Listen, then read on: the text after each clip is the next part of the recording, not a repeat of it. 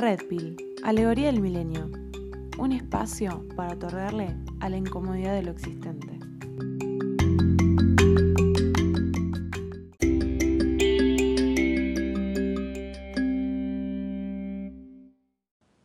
Hola a todos, todas y todos los oyentes. Bienvenidos a este primer episodio de este nuevo podcast. Mi nombre es Lucía, tengo 21 años y mis pronombres son ella. Soy estudiante de psicología de la Facultad Nacional de Mar del Plata y este podcast eh, surge eh, por parte de un curso de capacitación de Micaela del programa de género de la Universidad Nacional de Mar del Plata.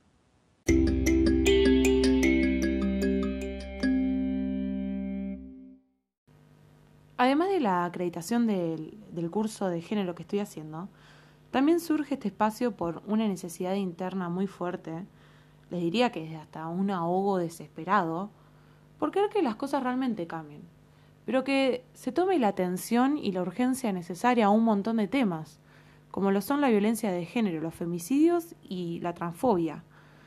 Eh, son temas que se encuentran invisibilizados por parte de un Estado que muchas veces se encuentra ausente, que si bien contamos con leyes como la ley de matrimonio igualitario, como la, identidad de género, o como la IBE o como la ley Micaela, eh, el Estado en este, en este tipo de temas no da, no da respuesta a una problemática social que es urgente. Eh, además invisibilizado por, por, por la educación, por, por los medios masivos de comunicación, por parte de una sociedad que muchas veces se encuentra adormecida, una parte, porque por suerte el movimiento feminista está y los movimientos sociales están. Eh, pero este tipo de, personas eh, que no cuestiona sus privilegios. También eh, temas que se encuentran invisibilizados por, por parte del conocimiento científico, que como sabemos que la producción de este y la reproducción, eh, atrás hay un claro interés, que es el, que es el patriarcado, que, que este conocimiento rige, digamos, las partes de un todo. Este todo es la Matrix, es el patriarcado, como le digo yo. Me parece eh, fundamental que, que sea un llamado a la sociedad este tipo de temas, porque todo, o sea, porque la historia, digamos, nos ha demostrado que todo acto colectivo proviene del acto individual. Y nada, yo este espacio lo pienso como, como, como el mío, como este acto individual que, que llama a que vos estés escuchando y puedas reflexionar y que puedas compartir cosas conmigo. Así que bueno, a vos oyente, gracias por dejarme expresar y por escucharme. Yo creo que es muy importante esto, eh, porque nuestro país fue perseguido por, la expresión y por la identidad. Así que muchas gracias por dejarme tirar esta data para, para que despertemos de, esta Matrix. Bueno, antes de empezar, vamos a, repasar por unos conceptos que son fundamentales de la teoría feminista para que podamos entender qué es la masculinidad hegemónica. Estos conceptos son básicos porque nos ayudan a visibilizar, a interpretar, a advertir y a deconstruir estas lógicas patriarcales. El primer concepto es el de género, que es relativamente nuevo, porque aparece en la década del 60 con estas grosas feministas académicas de la segunda ola del feminismo que crean eh, este término para marcar y visibilizar la exclusión y la opresión histórica de las mujeres y sus derechos. Aparece, digamos, frente a esta justificación discriminatoria y excluyente, esta perspectiva de pensamiento que es anticuado, machirula y, y bien polvorienta, que dictaba que la inferioridad de las mujeres era algo natural, por el mero hecho de no tener pene. Así el patriarcado es de falocentrista y binario. Son estas ideologías de pensamiento que hoy en día siguen vigentes, que las podemos detectar rápidamente, eh, que son estas, eh, estas líneas de pensamiento que reproducen el sistema patriarcal, que son las que lo sostienen. Pero es re loco porque esta misma perspectiva que se apoya en la biología se contradice. O sea, porque, o sea, además de, de, de ser lo más asqueroso que le sucedió a la, a la humanidad, las personas antiderecho, eh, perdón por lo extremista, pero es la verdad, además se contradicen. O sea, bueno, en todo, en todos sus discursos, ¿no? Eh, hemos visto que los discursos pro vida y, y bien clasista, blanco, son, son lógicas de pensamiento súper irracionales, ¿no? Pero bueno, la otra vez leyendo, claro, me doy cuenta que como se apoyan en la biología, eh, se contradicen, porque, a ver, el sexo biológico es el sexo que nos corresponde con el cual nacemos. O sea que está determinado, como sabemos, por los cromosomas, por los genitales y por las hormonas. Pero el sexo biológico puede ser femenino, masculino o intersexual. Que no sé si vieron la película de Darín, XXI, es una persona intersexual. Eh, que no es ni mujer ni varón por su mezcla de cromosomas y de genitales similares. El género eh, es un concepto que se refiere a que es una construcción social e histórica, que se organiza a partir de la diferencia sexual entre los géneros, hablando binariamente, ¿no? Eh, es un sistema que está institucionalizado por prácticas sociales, que según la cual pertenezcas, o sea, el género que pertenezcas, se te van a adjudicar estereotipos, roles, expresiones y posiciones diferentes, hasta privilegios diferentes. Eh, nos ayuda a dar cuenta de que es relacional el género, que no se da de manera aislada, porque se es en cuanto a otro. Y también nos ayuda a dar cuenta de que mm, es una categoría para analizar las relaciones de poderes. Además, el, género es un concepto totalizador, ya que va a volver invisible la variedad de determinación. O sea, se dice que el hombre se es de una manera y la mujer de uno.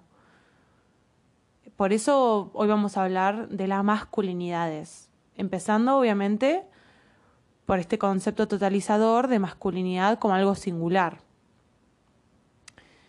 Pero bueno, también es eh, un concepto histórico social, porque es una relación de subordinación que está desde siempre.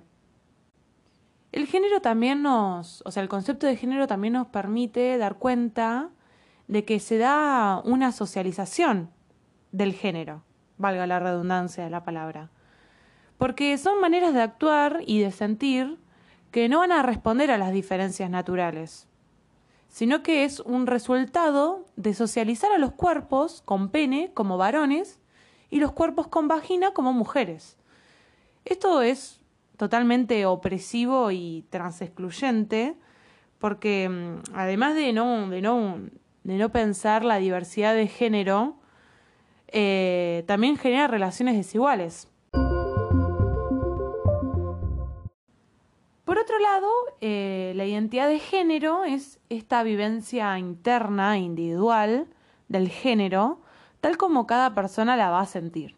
Y esta puede corresponder o no con el sexo asignado al momento del nacimiento. Además de incluir esta vivencia personal del cuerpo, ¿no? Explicar esto, me voy a referir a un posteo que me pareció fantásticamente graficado que se lo recomiendo, vayan a seguirle, no sé sus pronombres, pero lo pueden encontrar como Fernando Freethinker, perdón por la mala pronunciación, pero sería algo así como Fernando Libre Pensador, en donde hizo mm, un cuadro para graficar la diversidad de género, en forma de paraguas. En un paraguas se encontraría el paraguas cis, que es un paraguas en donde acatan la norma de lo binario, que sería mujer cis y varón cis. Las personas cisgéneros son estas personas que se identifican con el género el cual sus mapadres le asignaron al nacer. Por ejemplo, mis pronombres son ella y yo soy una mujer cis, porque me identifico como mujer, que es el género que me asignaron al nacer. Por otro lado, encontramos el paraguas trans.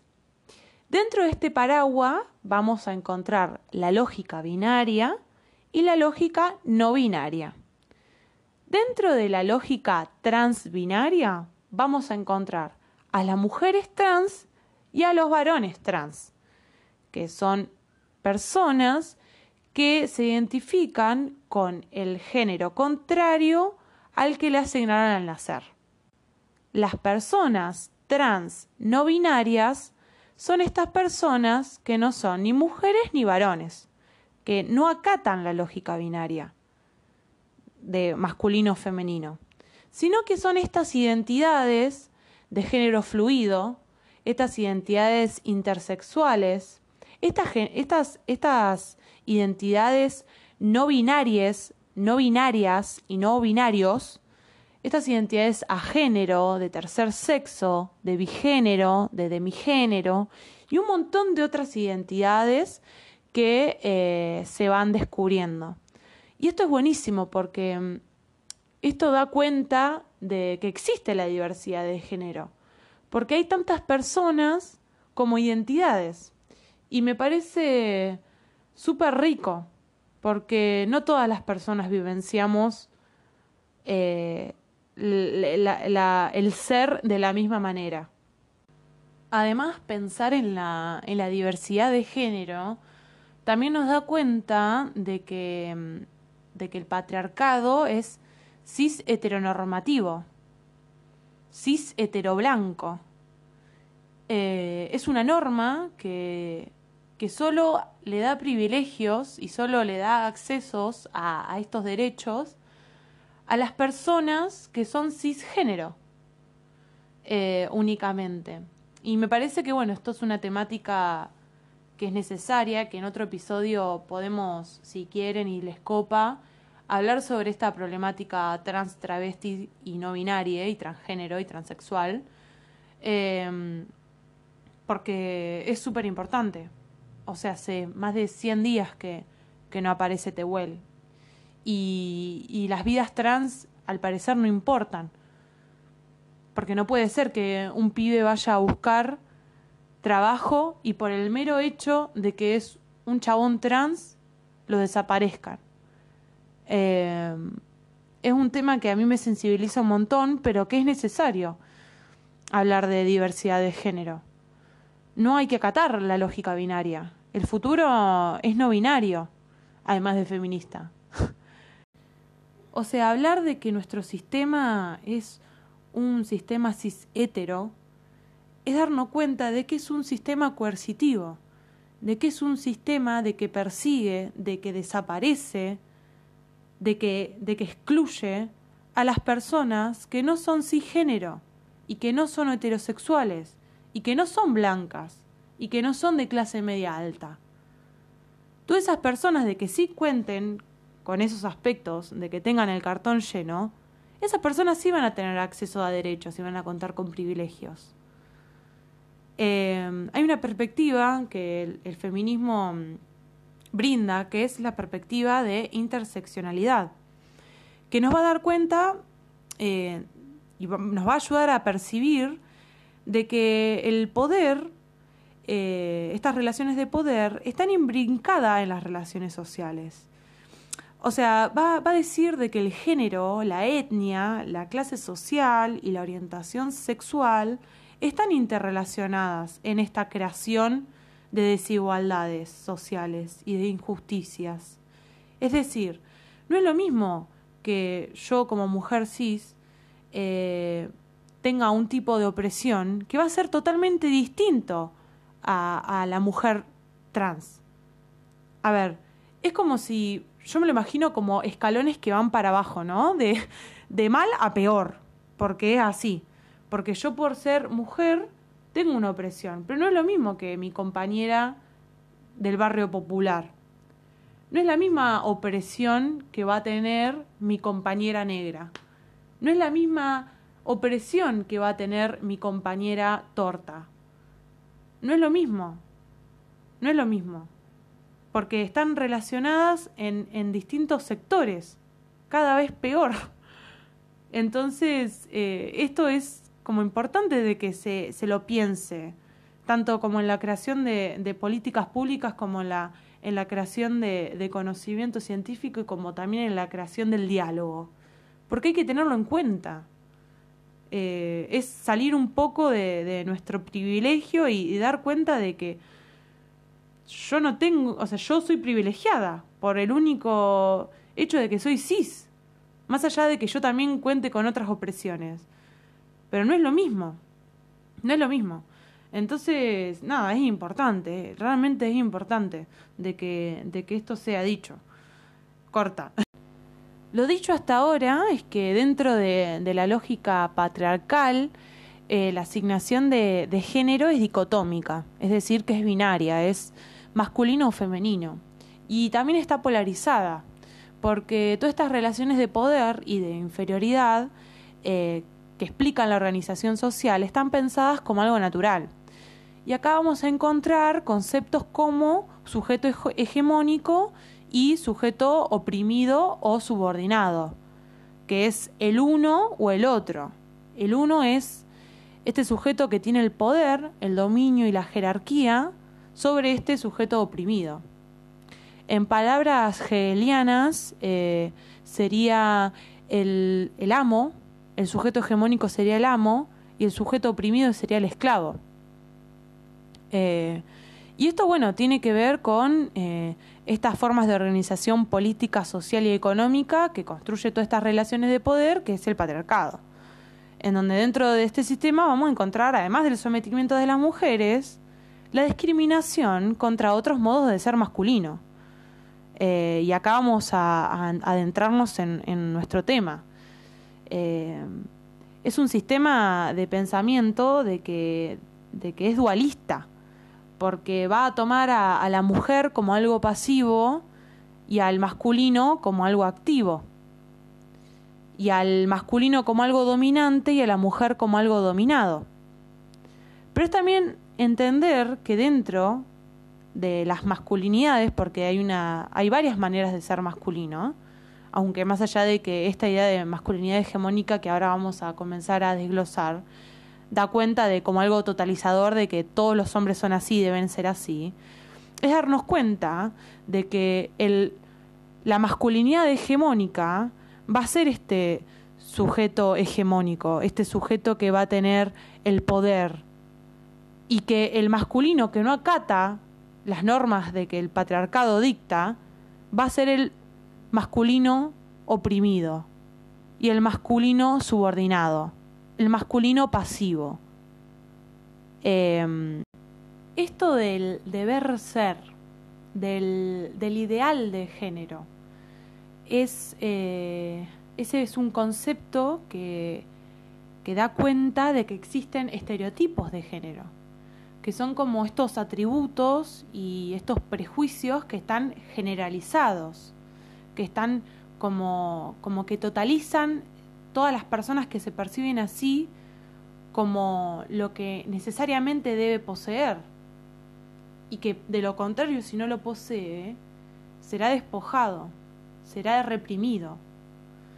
Esto está, eh, o sea, estos estereotipos de género están eh, construidos a base de las representaciones que se tiene sobre el género, en base a las representaciones que se tienen sobre las personas raciales de clase media y, de distintas orientaciones sexuales.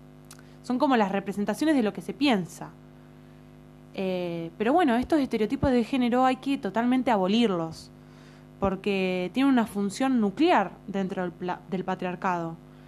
Porque mm, estos estereotipos de género, como por ejemplo sabemos que hace 40 años el estereotipo de género de mujer no es el mismo de ahora. Por ejemplo, antes la mujer estaba en el sector privado y no votaba y era ama de casa y era mamá y era la que limpia, la enfermera, la que se ocupaba de todo. hoy en día el estereotipo de género de la mujer cambió.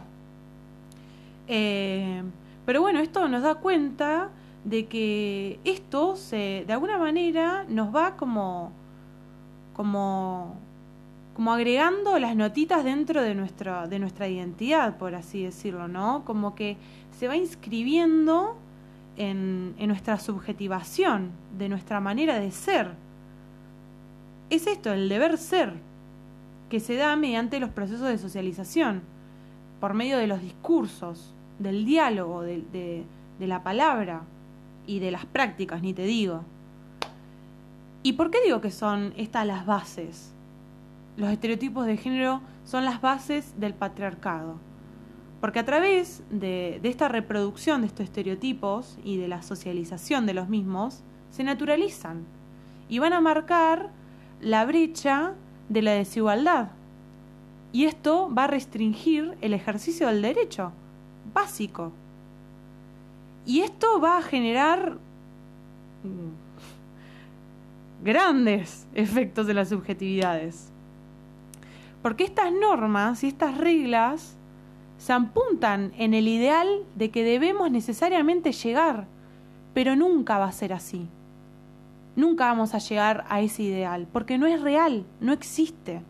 Está hecho como realmente si fuese una Matrix, chiques. Es es horrible lo que genera en el cuerpo del sujete este estereotipo, porque elimina todo tipo de autonomía del ejercicio del propio cuerpo, del decidir, que de alguna manera este estereotipo lo acatamos debido al peso de la mirada del otro.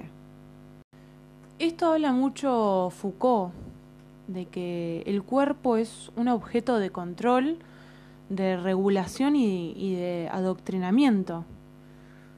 Em, y acá en los estereotipos de género entra en juego y de lleno, ¿eh? así en la cancha rapidísimo, la violencia de género.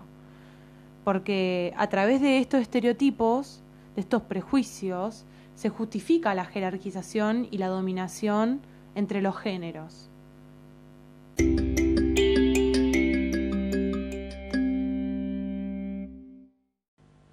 Como dijimos en el bloque introductorio, la violencia de género es un problema social. Y para ser erradicado, además de una presencia de un Estado en donde realmente reglamente e implemente eh, políticas que cuiden a la mujer y a las identidades feminizadas, también es necesario una intervención integral del problema.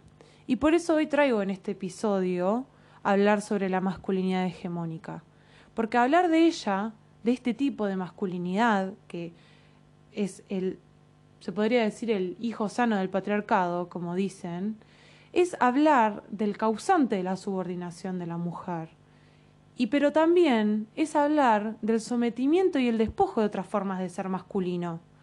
O sea, esto es un problema que nos compete a todos, porque es un problema tanto como intergénero, porque en Argentina cada 29 o 30 horas ocurre un femicidio, también es un problema intragénero, porque también inhibe otras y, despoja y, reprime otras maneras de ser, de ser varón. Eh, este, este masculino hegemónico, digamos, es el típico varón cis blanco heterosexual de clase media alta cheto.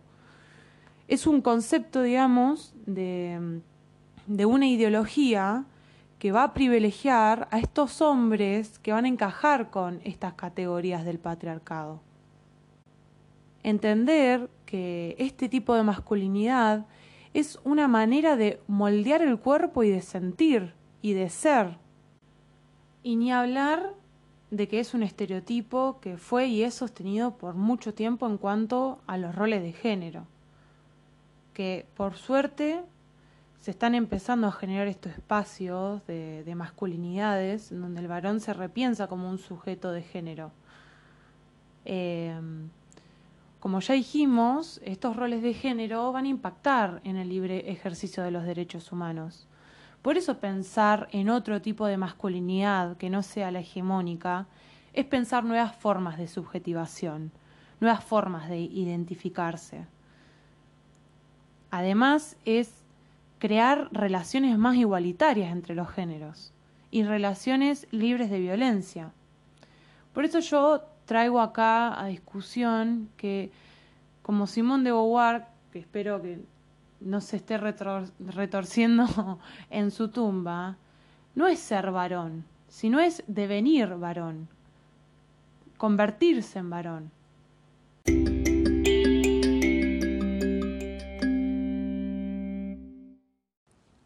La masculinidad como algo singular, como algo universal, como este ideal de género, es decir, todo lo que necesariamente los varones o las personas que se identifiquen como varones deben ser o deben tener, es un dispositivo de poder, porque va a crear estas desigualdades existentes. Son conjuntos, digamos, de como de prácticas, normas y discursos totalmente machistas. Y mm, es una noción que, por suerte, cambia según el contexto histórico. Y que también va a comprender, digamos, las ideas sobre la orientación sexual, sobre la identidad, sobre la apariencia física y los atributos de personalidad y de comportamiento que todo varón debe poseer. Es el hijo sano del patriarcado porque es una ideología social que va a legitimar la dominación masculina y también va a legitimar la cis heterosexualidad.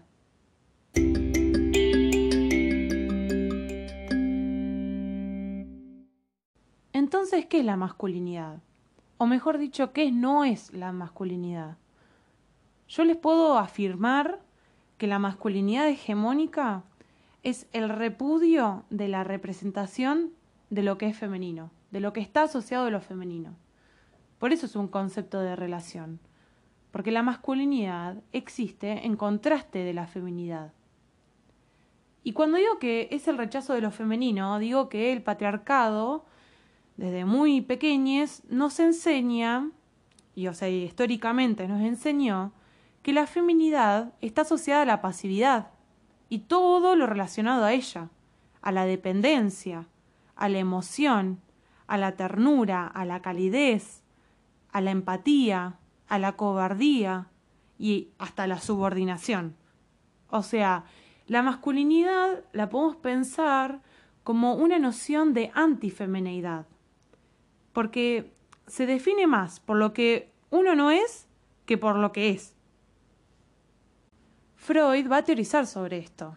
Para el que sepa mm, conceptos psicoanalíticos básicos, esta noción de antifemeneidad Freud la va a teorizar cuando dice que el niño va a renunciar a la identificación madre, que la identificación madre sería la identificación con el lado pasivo, con el lado tierno, con el lado emocional. ¿Pero por qué renuncia a eso? Por miedo a la amenaza de castración por parte de su padre. Porque el niño quiere identificarse con madre, quiere poseer a madre. Pero ante la presencia de padre que padre es quien posee a madre, va a renunciar a todo lo que esta identificación le podría dar. Eh, y este temor al padre tiene que ver con la validación homosocial. Eh, esto quiere decir que la masculinidad es esta represión y esta inhibición de estos rasgos femeninos, entre comillas, de sí mismo. Porque constantemente los varones, mediante comportamientos, mediante palabras, mediante acciones, tiene que mostrar su condición de varón. Entonces, se va a validar ante la mirada y la presencia de otros varones. Porque la adquisición de la masculinidad es la adquisición de un título de un estatus. Y por eso debe ser validado por aquellos hombres que ya tienen ese estatus. Es decir, se espera que otros hombres admitan su virilidad, su masculinidad. Por eso lo peligroso de la complicidad y el silencio. Por eso es importante este espacio para las masculinidades. Porque nuestros miedos son la fuente de nuestros silencios. Y los silencios de los hombres es lo que mantiene al sistema. A ver, em, este, este, tipo de masculinidad tiene un tipo de mecanismo de defensa que es la violencia y la rudeza, la discriminación. Son estas respuestas que aparecen cuando su poder y su, su reconocimiento de ser varón se encuentra amenazado, cuando se encuentra cuestionado. Entonces, se va a explicitar esa violencia para imponerse, para decir yo soy chabón, yo soy macho. Es este mandato, digamos, de la masculinidad que Rita Segato va a hablar, que se la recomiendo eh, para el que quiera profundizar. Ella va a plantear que al primero que le afecta este mandato es al propio hombre, que es la primer víctima. Los mandatos de esta lógica patriarcal, que es la masculina, son estos mandatos del varón protector, del varón proveedor, del varón que no llora, del que tiene una potencia sexual y de una actividad sexual alta, y de que es, además, heterosexual. Es lo que dice mm, eh, las perspectivas feministas psicoanalistas de lo que se llama el bien fálico. Que el bien fálico sería tener dinero, tener éxito y tener prestigio social. Además de la supresión de, de lo emocional. Entonces, la pregunta que nos venimos haciendo, creo yo, desde que empezó este episodio, que es, ¿cómo hacer entonces? ¿Cómo, cómo, cómo problematizar esta masculinidad? Y yo creo que los varones deben pensarse como un grupo social, es decir, trascender de la individualidad. Em, acá tenemos, digamos, la primera resistencia que yo hablando con varios amigos míos varones, eh, se encuentran los típicos comentarios de no somos todos iguales o a los hombres también nos matan, cuando en realidad, o sea, a los hombres también los matan, pero en manos de los mismos hombres, desde esta, desde esta misma masculinidad hegemónica. O sea, estamos en el mismo lado de la brecha. Entonces, estos comentarios van a generar todo lo contrario, porque van a trazar. Y es normal este tipo de comentarios, eh, porque es un mecanismo defensivo para ubicarse afuera. A ver, el cómo nos manejamos y el cómo nos sentimos está atravesado por estas estructuras de poder, por eso va a trascender lo individual. Por eso es importante que el feminismo, que creo que el feminismo ha dado muchas cosas, eh, como estas de que el hombre pueda tener estas herramientas para poder pensar que el patriarcado también lo oprime a él como sujeto de género. Entonces, para mí es importante que el feminismo también, en ese sentido, no sea radical, y integre eh, a estos espacios de conversación estas masculinidades, porque es importante. Porque el patriarcado y estas lógicas van a ejercer de tal manera que se van a sentir como una colonización del interior. Es decir, no se va a sentir eh, como algo visible, es decir, no, no va a ser percibido por la propia persona. Es necesario eh, este tipo de espacios en donde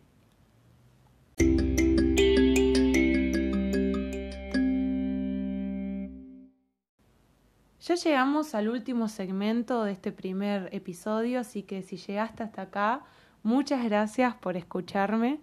Eh, la verdad que estuve nerviosa todo, todo, el, todo el podcast, pero bueno, espero, espero que te haya gustado y si te gustó, porfa compartilo porque es necesario que, que esto llegue a todos.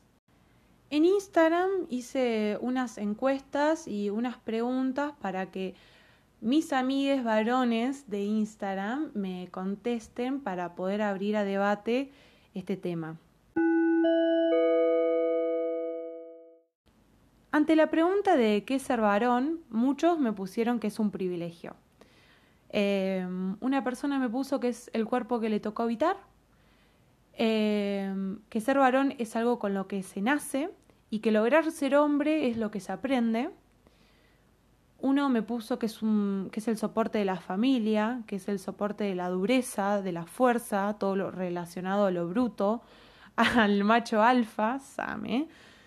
Eh, otro me puso que es una identificación, que esta es la, la que más me gustó, es una identificación ligada a roles, mandatos y costumbres culturales. Y un amigo me puso que es toda aquella persona con pene. Pero le podemos decir que no es así porque hay varones que no tienen pene, que son varones gestantes, que tienen vagina. Son estos varones trans. O también hay eh, identidades que son masculinizadas, que tienen expresión de género masculinas, que no necesariamente lo relacionado al género tiene que ver con eh, los genitales. ¿Crees que la sensibilidad emocional incomoda a los varones? A los que me respondían que sí, les dejé una, caja de preguntas para que me puedan eh, justificar su respuesta. Y bueno, una persona me puso porque al hombre, desde su temprana edad, se le inculcó que la sensibilidad está mal vista, porque indica debilidad. Entonces, cuando aparecen o se demuestran, naturalmente se reprimen. Otro me puso, porque la mayoría somos criados para aguantar y no demostrar tanto las emociones porque tienen miedo de quedar vulnerables frente a los demás como una persona blanda, por la poca experiencia y poco contacto con las emociones. Dice, otro dice, comparte, que sus amigos varones siempre intentan esconder su sensibilidad. En relación a la validación homosocial, pregunté si sus comportamientos se modificaban o se inhibían frente a otros hombres y 15 varones me pusieron que sí y 30 varones me pusieron que no. De la encuesta de en qué situación o en eh, contexto sintieron que su masculinidad fue obligada, puse cuatro opciones cuando tendría que haber puesto cinco, pero bueno. En el ámbito familiar, siete me respondieron que sí. En el ámbito institucional y educacional me pusieron ocho que sí en el medio masivo de comunicación me, contestaron cuatro varones que sí y frente a otros hombres, tres varones me respondieron que sí. Tendría que haber puesto todos los demás porque para mí en todos los entornos eh, la masculinidad es obligada. Pero bueno, un error mío. bueno, ya llegamos a esta última parte de este primer episodio. Gracias a todos los varones que se coparon en responderme las, encuestas y a todos los que se coparon en hablar conmigo por mensaje privado. La verdad que estuvo muy bueno debatir sobre esto. Gracias al programa de género de la Universidad Nacional de Mar del Plata. La verdad que me parece como estudiante y como sujeta política súper importante este tipo de iniciativas, este tipo de capacitaciones de género, porque para los que no saben, eh, la ley Micaela está vigente desde 2019, pero como sabemos, la justicia es patriarcal y no hay una clara implementación de la ley, porque los femicidios siguen ocurriendo. Lo que propone la ley Micaela es eh, que a través de los tres poderes del Estado haya una perspectiva y una implementación de la perspectiva de género porque mm, es también dar cuenta de, que hay un montón de instituciones que, tienen lógicas patriarcales, que el mismo el conocimiento científico es patriarcal, y a través de, esta capacitación podemos tener la educación sexual integral en donde se hablan de este tipo de temas, como los de consentimiento, sobre masculinidades, sobre identidades de género y sobre todos estos conceptos que estuvimos hablando en este primer episodio. Así que bueno, espero que te haya servido un montón y espero que te haya gustado. Y bueno, espero poder seguir con este podcast que la verdad que me recopó. Así que bueno, eh, nos vemos eh, en el posible próximo episodio. Chao, chao.